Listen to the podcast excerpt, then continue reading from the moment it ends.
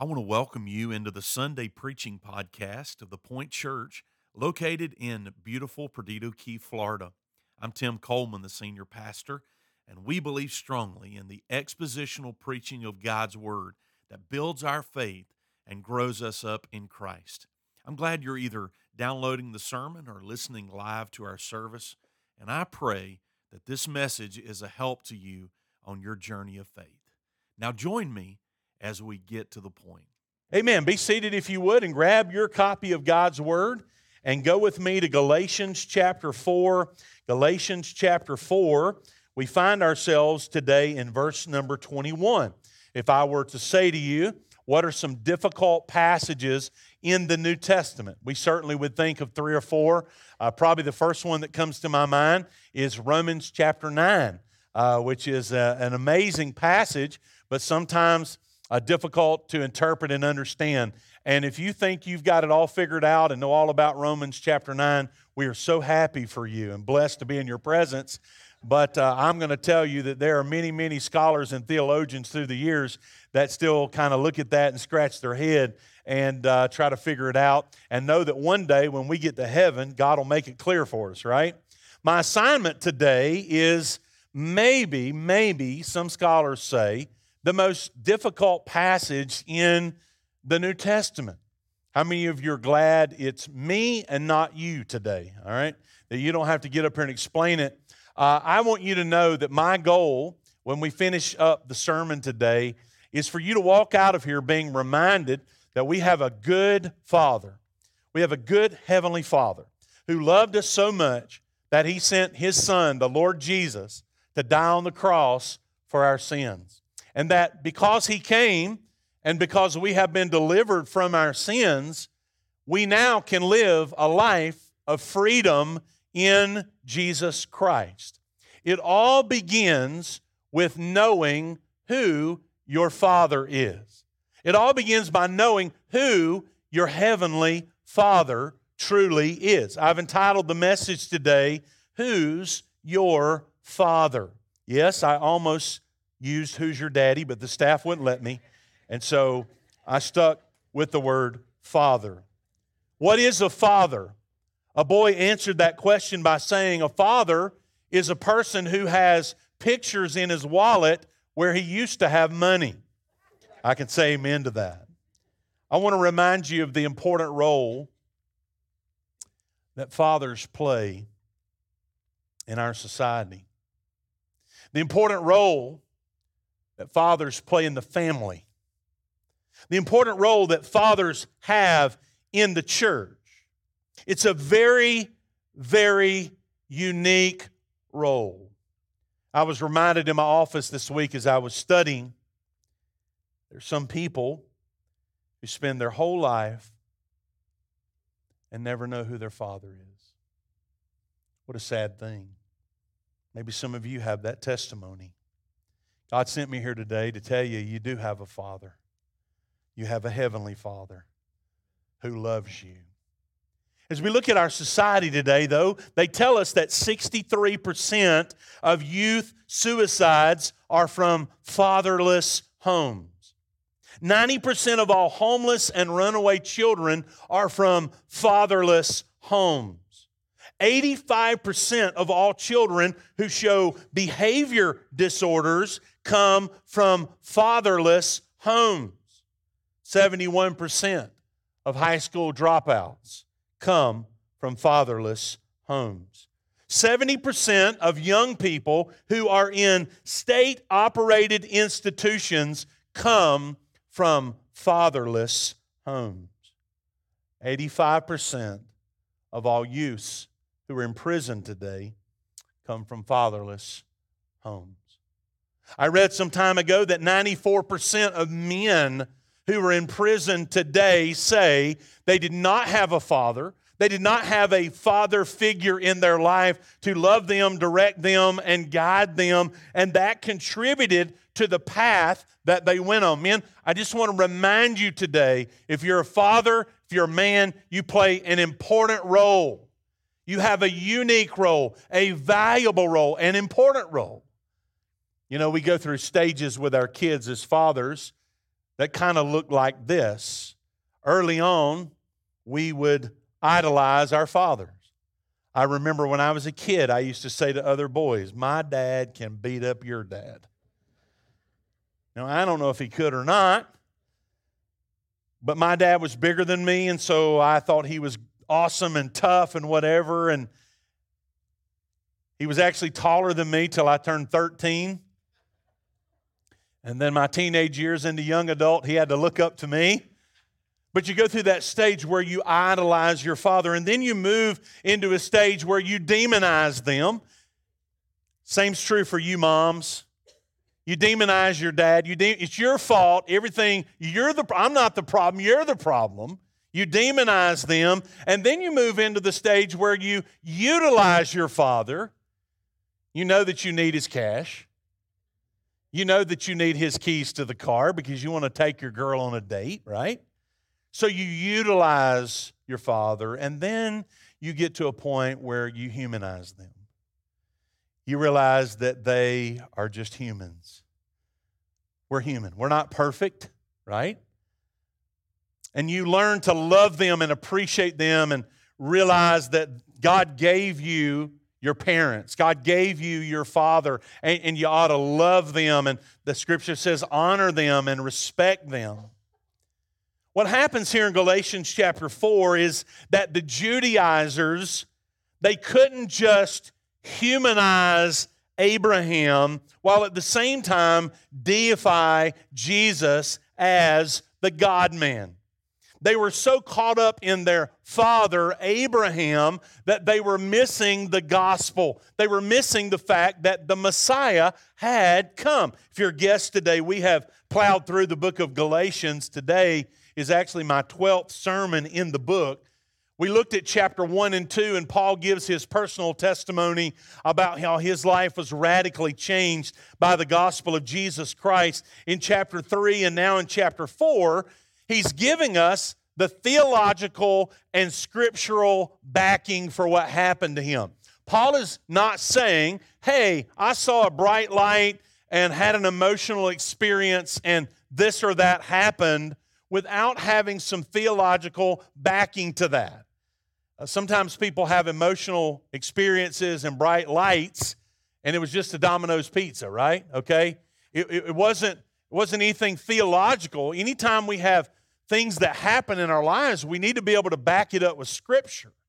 And so that's what Paul is doing in Galatians 3 and 4. This is what happened to me. This is why it has happened to me. And I want to show you from the Bible, from history, how God has always been at work fulfilling his redemptive plan for the world. And so, as we walk through Galatians, we've traced the promise of the gospel all the way back to Genesis chapter 12 and to a man named Abraham. Abraham received the promise.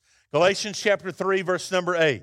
And the scripture, foreseeing that God would justify the Gentiles by faith, preached the gospel beforehand to Abraham, saying, In you shall all the nations be blessed. So then, those who are of faith are blessed along with Abraham, the man of faith. Now, today, the Jewish people, those that are still uh, practicing and devoted to Judaism, they, honest, uh, they obviously revere and hold Abraham in high regard. That's biblical. I also want you to know that Islam, the Islamic faith, religion, they also trace themselves back and revere and have high regards for their father, Abraham. I shared with you last Sunday that I grew up in church, in super church, like the kids are at right now, and we were singing Father Abraham had many sons. I'm one of them, and so are you. So we sit here today as Christians and we look back and we see that the gospel of the Messiah and the coming of Christ, it goes all the way back to Abraham. Now, how do we sort all that out? I'm so glad you asked. because we're going to look in Galatians chapter 4, verse 21, and we're going to see that what the Judaizers are doing is they are poisoning the well of Father Abraham. They're poisoning the well. In 1982, just down the street from the Moody Church at the Walgreens, there were people that were walking into that store and they were buying Tylenol, uh, thinking that it would help them. It would help them with a sickness or a headache or whatever, that they would receive that Tylenol and they would get well or get better. What happened was, over a period of days, they realized that seven people actually died. Someone went into that Walgreens and took bottles of Tylenol and put arsenic in them. That's one of the reasons today when you buy uh, bottles of medicine at the store, there's a sealed uh, lid over that bottle. 1982 actually began that and contributed to it because seven people died as they received that arsenic into their bodies, thinking they were getting medicine, they were getting health, they were going to get well, but they were actually killing their own body. I tell you that story to illustrate that is exactly what people are doing today in matters of religion. When you think of eternal life, when you think of the gospel, when you think of people being well or, or having the right relationship with God, so many people today want God's blessings. They want His favor. They want to be received by Him, but they're going about it the wrong way. They're receiving religion into their life thinking that is making them well when it's actually making them sick. Paul is saying here to the church at Galatia the Judaizers are poisoning the well. They're not helping you be well in Christ, they're making you sick. Now, look at verse number 21. I want to walk through this text for just a minute with you. And then I, am going to do it a little different today. Again, this is a in Alabama, we would say a humdinger of a passage, all right? I want to walk through this text and kind of teach you through it. And then at the end, I want to make just three quick application statements, all right? So notice in verse number 24, it's very important. Paul makes the statement that this section is to be interpreted as an allegory, it is an analogy. It is an illustration that he makes. He's trying to emphasize to the Galatians stay with the grace of Jesus, stick with the gospel. It's a new day. There's certain things that have happened that have come to pass that are now behind us. And now we look forward and we stay in the grace of Jesus. And I want to give you an allegory, he says, that will illustrate what I'm trying to say. It also invi- involves Father Abraham. And Paul is pointing past Father Abraham to say, You're too focused on your earthly father. You need to be focused on your heavenly father. Look at verse 21. Tell me, you who desire to be under the law, do you not listen to the law? Again, Paul has a little sarcasm here. He's saying, Those of you that are so committed to the law do you not even listen? Do you not even read what you're reading? He's saying, Do you not understand how difficult it is?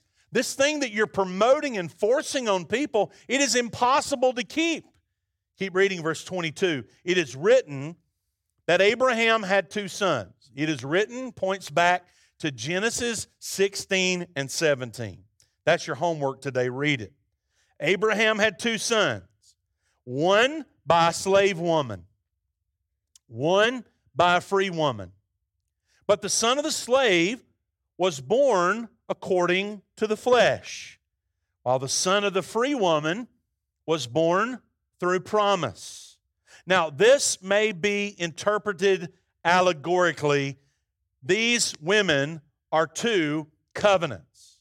One is from Mount Sinai, bearing children for slavery. She is Hagar. Now, Hagar is Mount Sinai in Arabia. She corresponds to the present Jerusalem, for she is in slavery with her children. But the Jerusalem above is free, and she is our mother. For it is written, Rejoice, O barren one who does not bear. Break forth and cry aloud, you who are not in labor. For the children of the desolate one will be more than those of the one who has a husband. Can I get any sympathy from the room that I have to interpret this passage today? Anybody glad you're not up here having to do it? So let's back up. Genesis 16 and 17, we know that Abraham has the promise, right? The promise is that he would have a son. And from his lineage, there would be more people than the stars in the skies. What a promise. But Abraham and his wife Sarah are getting on up there in years. As a matter of fact, they reach a point where Abraham is 100 and Sarah is 96 before this prophecy is fulfilled. I said in the first service today, what would it be like, Brother Lee, in our church today if we were having a baby shower in your class, right? Brother Lee teaches our senior adults back there. That's really what this moment is like. When Sarah finds out that she's going to have a child, what does she do? She begins to laugh out loud. Are you kidding me? At my age? She found in that moment that God keeps his word. And what God says he's going to do, he is going to do. But there was a point in this journey where they had the promise of God, but yet their faith became weak. Can anybody in the room relate to that today? I, oh, y'all, eh, no. Have you found yourself there recently? I was praying with somebody on the phone this morning real early, and we were praying, and they're going through a hard time. They're struggling. They were crying on the phone. And I, as I was praying, I said, God, they're at a point like the man in the New Testament who cried out, Lord, I believe, but help my unbelief. There are times in this life when we get weak and we ask questions and we wonder if God is there. We believe God keeps his promises, but sometimes we wonder if he's going to. And so Abraham and Sarah are having a conversation one day, and they're just saying, hey, this is not happening, so we need to do something. Oh, how many times in my Christian life, even in my ministry life, have I felt like I was in a lull or things weren't happening like I thought they should have happened, and I got the bright idea to do God's work and God's purposes my way. I can testify to you today that doesn't end well. So Abraham and Sarah decide. Sarah says, Abraham, why don't you do this? We need a son. We need a child. Why don't you take Hagar? our slave, our servant, why don't you go in with her, lie with her, conceive a child, and then we'll have, since I can't have a child, we'll have a son. And that's exactly what Abraham did. And from that relationship with Hagar, a son is born, and his name is Ishmael.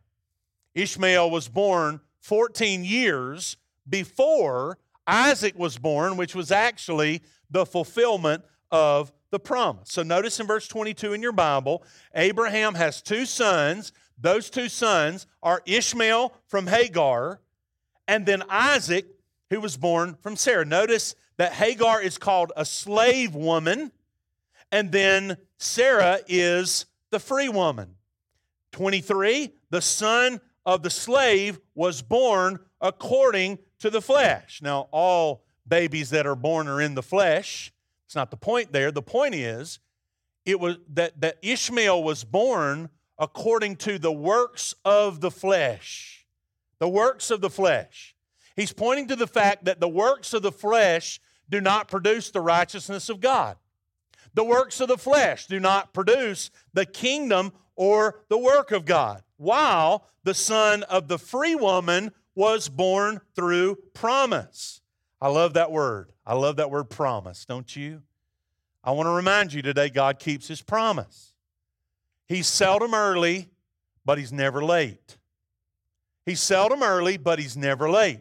He always keeps his promise. Isaac was born according to the promise.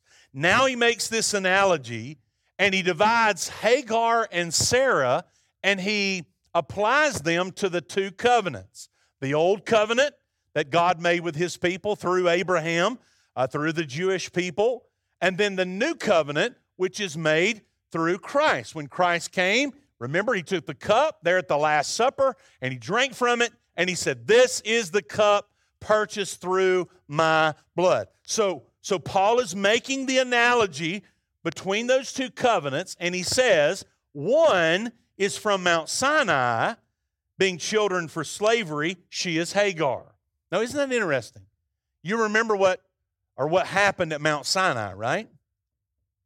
Moses went away from the people. He went up to the mountain to receive the Ten Commandments. The mountain was so holy, the glow was so bright. God said, Don't you even come over here. Don't come over here and touch this mountain or you'll die. Don't even bring a donkey over here. Reminds me to remind all of us that we serve a holy God, a holy God, a righteous God. At Mount Sinai, Moses receives the Ten Commandments.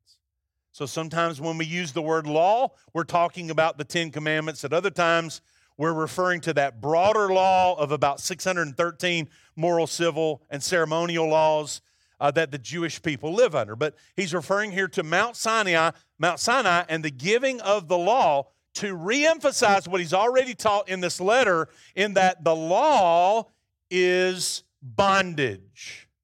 The law is slavery. The law keeps you in chains. So he says Hagar is the slave woman.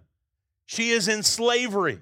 Verse 25 Hagar is in Mount Sinai in Arabia.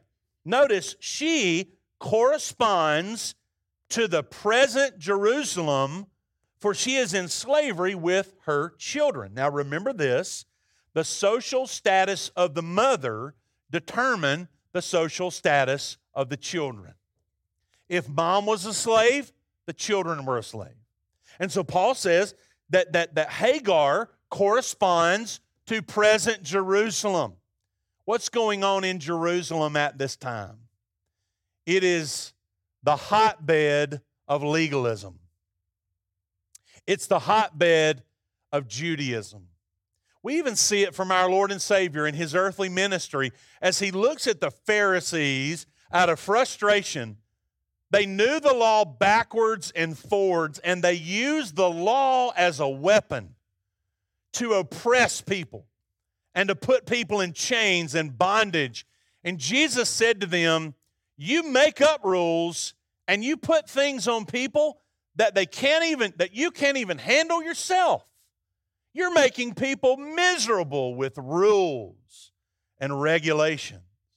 What's going on in Jerusalem at this time? There's a whole lot of religion and not a lot of Jesus. Does that sound like the world you live in today?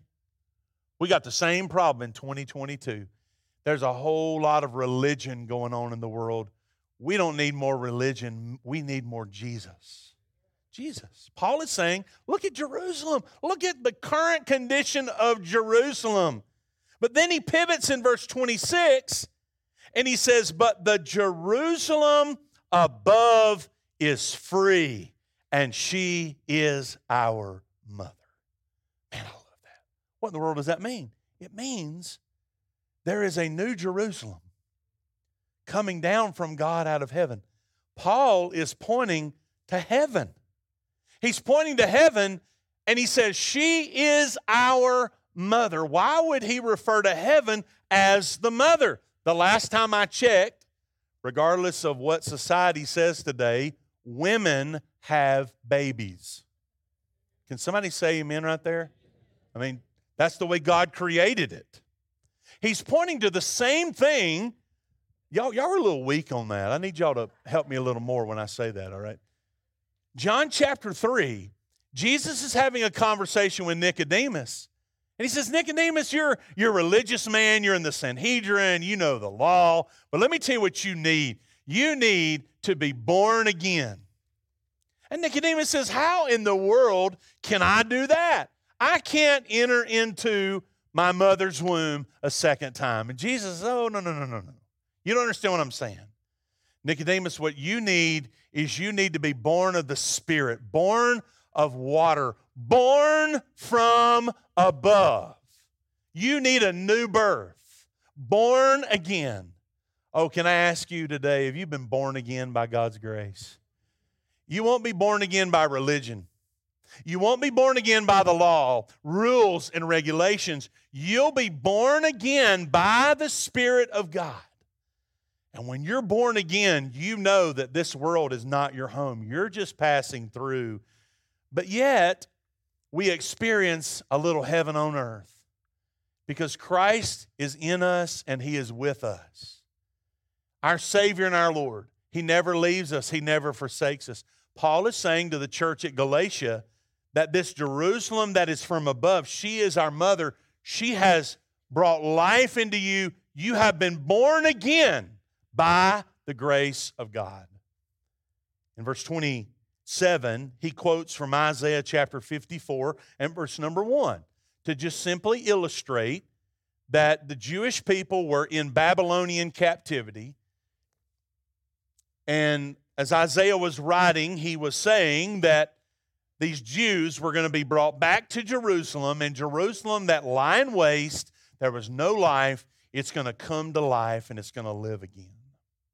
Now, what does all of this have to do with the Christian church in Galatia? Verse 28, Paul pivots and says, Now, now, now you, now you. I'm done. I'm done with my allegory. I'm, da- I'm done with my illustration. Now you, brothers. He could have said, he could have said brothers and sisters. He's talking to Christians here. Now you, brothers and sisters, just like Isaac, you are children of the promise. But just as at that time he who was born according to the flesh persecuted him who was born according to the Spirit, so also it is now. You ought to circle that phrase in your Bible, that last phrase right there. So also it is now. What is he saying here? He's saying that Ishmael is persecuting the lineage of Isaac. That's what he's saying. If you go to the Middle East today, there's still great tension Great tension. In Jerusalem, there's great tension. You don't believe me? Go to the Temple Mount. How many of you been there before? Wave at me. You walk through security, you've got Israeli, Jewish soldiers checking your bags. You step through that, turn right, walk through the door. You've got Arab soldiers around the other side of the wall. And they're always in tension there. The Arabs and the Jews intentions. What is that? That is Ishmael and Isaac. He says to the church, just like that tension is there, so also it is now. In other words, Christian church, be ready. It is not going to be easy to live for Christ. It's not going to be easy to stay in the grace and mercy of Jesus. It's not going to be easy to do that even in the church because the Judaizers are coming against them. And he actually calls this really a form of persecution. Verse 30 but what does the scripture say? Cast out the slave woman and her son. For the son of the slave woman shall not inherit the son of the free woman. Paul is saying there cast out legalism, cast out rules, cast out regulations. Because the only way you're going to receive the promise and go to heaven is through the free woman. It's through the promise that came from Isaac. Please hear me, young people, young adults, all of us, hear me, please. This world, this culture is bearing down on us about our belief in the exclusivity of Jesus. You say, Pastor, you keep saying that. Some of you don't get out much. You don't know what's really going on out here. You don't know what our kids are being taught. You don't know what's being said in public universities that Christianity today is being mocked and made fun of. And then, even in what we would put in a category of Christian seminaries, it's being taught that there's more than one way to the Father. That's not in the Bible. The Bible says Jesus is the way. You will not go through the son of the free woman. You will go through the son, or son of the slave woman. You will go through the son of the free woman. And that is through the promise that came to Abraham and Sarah through Isaac that led all the way to Golgotha, to Calvary. Look in verse number 31. So, brothers, we are not children of the slave, but of the free woman. Paragraph ends in verse number one. For freedom, Christ has set us free. Stand firm, therefore Circle those three words, highlight those three words. Stand firm. Therefore, therefore, because Christ has set us free, and then that challenge do not submit again to a yoke of slavery. How many of you remember way back, way back at the beginning of this year when I preached a couple of sermons on being free in Christ? If you don't remember that, you'll remember this. My mama got mad at me because I came in here one Sunday with blue jeans and a sweatshirt on. How many remember that? And it said freedom right here across the front. And my mama said, I can't believe you'd go to church dressed like that. And she's a Pentecostal now. She let, no, I'm kidding. She didn't leave the church. She didn't leave the church. I was studying this week, and I, you know, we're going to move into Thanksgiving now and then Christmas season, and then we're going to pick up here in chapter 5, verse 2 in January, okay? I don't want to rush through the last two chapters of the book. I'm going to finish it up right. But I was just thinking in my office this week, you know, we started the year with freedom. We're going to kind of end up here close to the end of the year on freedom. We're going to start 2023 with freedom. We need to hear that. We need to hear that. Christ came to set us free to set us free. Let me make three statements and I'm done. It's not a, it's not a big outline. I just want to make three statements. Here they are. This passage reminds us today that religion doesn't equal relationship. Religion doesn't equal relationship. There are a lot of religious people today. They have a steady intake of religion, but they've never arrived at a point where they have a relationship with Christ. I want to ask you today has there ever been a time in your life where you just surrendered? You knew that you were bound up in your sin.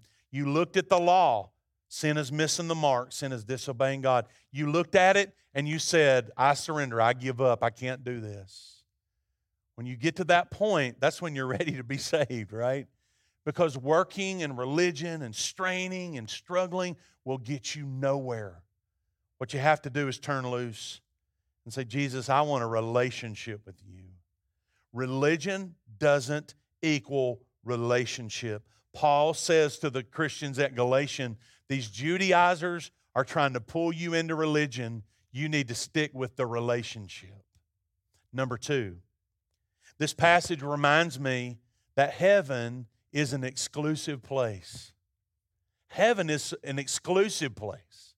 The Jerusalem that is above she is our mother. I was preaching the other day at uh, Brother Bill Roloff's uh, memorial service here at the church, and I was in John chapter 14. And I was walking through that text a little bit. Jesus said, Don't let your heart be troubled. You believe in God, believe also in me. In my Father's house are many mansions. If it were not so, I would have told you, I go to prepare a place for you. Jesus said, For you. He didn't say, I'm going to prepare a place for everyone. Oh, today the ugly monsters of universalism and pluralism are all over the place. Heaven is an exclusive place. Hear me. Heaven is an exclusive place. Everybody is not going to heaven. As a matter of fact, your Bible says broad is the way that leads to destruction, narrow is the way that leads to life everlasting. And then it says this and few there be that find it. I'm not excited about it today. I'm not joy filled about it today. But I'm thankful today because of God's grace to say, I know where I'm going when I leave this world. But please hear me. Please hear me. The masses are not going to heaven. According to the Bible, the masses are going to hell. That ought to, that ought to bother us. That ought to concern us. For our friends and our families. That, that we wouldn't say to them, well, you know, we're all going to see the good Lord in the sweet by and by. We're all going to end up at the same place. No, no, no, no. We're all going to end up at the same place if you've been washed in the blood of the Lamb, the Lord Jesus Christ, who said about himself, Thomas said to him in John 14, Lord, we don't understand where you're going, and how can we know the way? Jesus said to him, I am the way, That word there means path, it means roadmap, it means the road, the directions. Jesus is the way, Jesus is the truth, Jesus is the life. And then he said, No one will come to the Father except through me. Heaven is an exclusive place. So when I ask the question today, Who is your Father? Do you know? Do you know your Heavenly Father? Do you know how much He loved you to send you His Son to die on the cross? You might say, Tim, I'm one of those ones you mentioned at the beginning of the service. I don't know who my Father is. I may spend my whole life and never know who my Father is. Can I say to you how sorry I am that you have to live that way here on this earth? It breaks my, it breaks my heart. But I can't just leave you there. I've got to say, I've got some good news for you. We have a Heavenly Father that knows right where you're at. He knows your pain, He knows your struggle. And that earthly father that maybe has gone on, you don't have right now. Maybe you had a father for a period of time, your Father's going on. I promise you, our Heavenly Father wants to fill that void in your life. He wants to. But He'll do that through His Son, the Lord Jesus. Heaven is an exclusive place. Let me finish my third statement. This passage reminds us to live as free live as a free child of God. Free, we're free. Some of you today, maybe you're living in bondage. You know, I, have seen people in and around the church through the years. I've been involved in churches where, and people love to put rules and regulations on people that just weight you down. I mean, you can't breathe. You can't do this and you can't do that. And you just feel smothered. You're like, what can I do? Can, Time out. Can I breathe? The law says, don't, don't. Jesus came and said, I will. I will. I will redeem you. I will set you free. I will give you joy. I will give you liberty. What we need to do is just claim that in our life. For some of you here today, maybe you've been born again by God's grace, but you're still living in slavery slavery to anger, bitterness, lust, pride, chemical dependency. I remind you, Christ came to set you free. You don't have to live there, you don't have to stay there. Let me take it another step. Some of you, the lost world around you, they are watching us. And there are too many Christians today that, that, that live and act like they've been weaned on dill pickle juice. William Barclay said years ago the thing that has hurt Christianity the most through the centuries is long faces and black clothes. Like we're always going to a funeral. We're always sad. Where's your joy? Christian, I'm not, I'm not, I'm not trying to be ugly. I'm just, I'm just asking today. You can quote, Christ came to give us life and give it abundantly. But are you living abundantly? Are you living free today? If you're not, why not? Maybe you've allowed things in your life to become bondage. Christianity is liberty, not slavery. Let me close with Peter Taylor Forsyth. Look at this. He said this The purpose of life is not to find your freedom. That, that is such a secular, ungodly philosophy. I'm trying to find myself and find my freedom. He said, The purpose is to find your master. Is to find your master. And, and notice, that's not capitalized there, and it's not capitalized for a reason. He's saying that everybody's going to let somebody control them or guide them or dominate them. What's the master? It might be a family member, it might be your job, it might, whatever. He's saying your purpose is not to find your freedom, it's to find your master. And for us as Christians, we have found our capital M master, our Lord and Savior. And when He's in control in our lives, He brings liberty and joy and freedom. Can God's people say amen to that? So, would you stand? Who is your father today? Can you sing that song? You're a good, good father. It's who you are. I hear you singing it. Is that your testimony? Is that your I hope it is. Because we've got a good, good father. I stand here today not because I'm a great person, but because of what Jesus did for me on the cross. I'm not a child of the devil, I'm a child of the king. I know who my father is. Would you bow your head with me in prayer?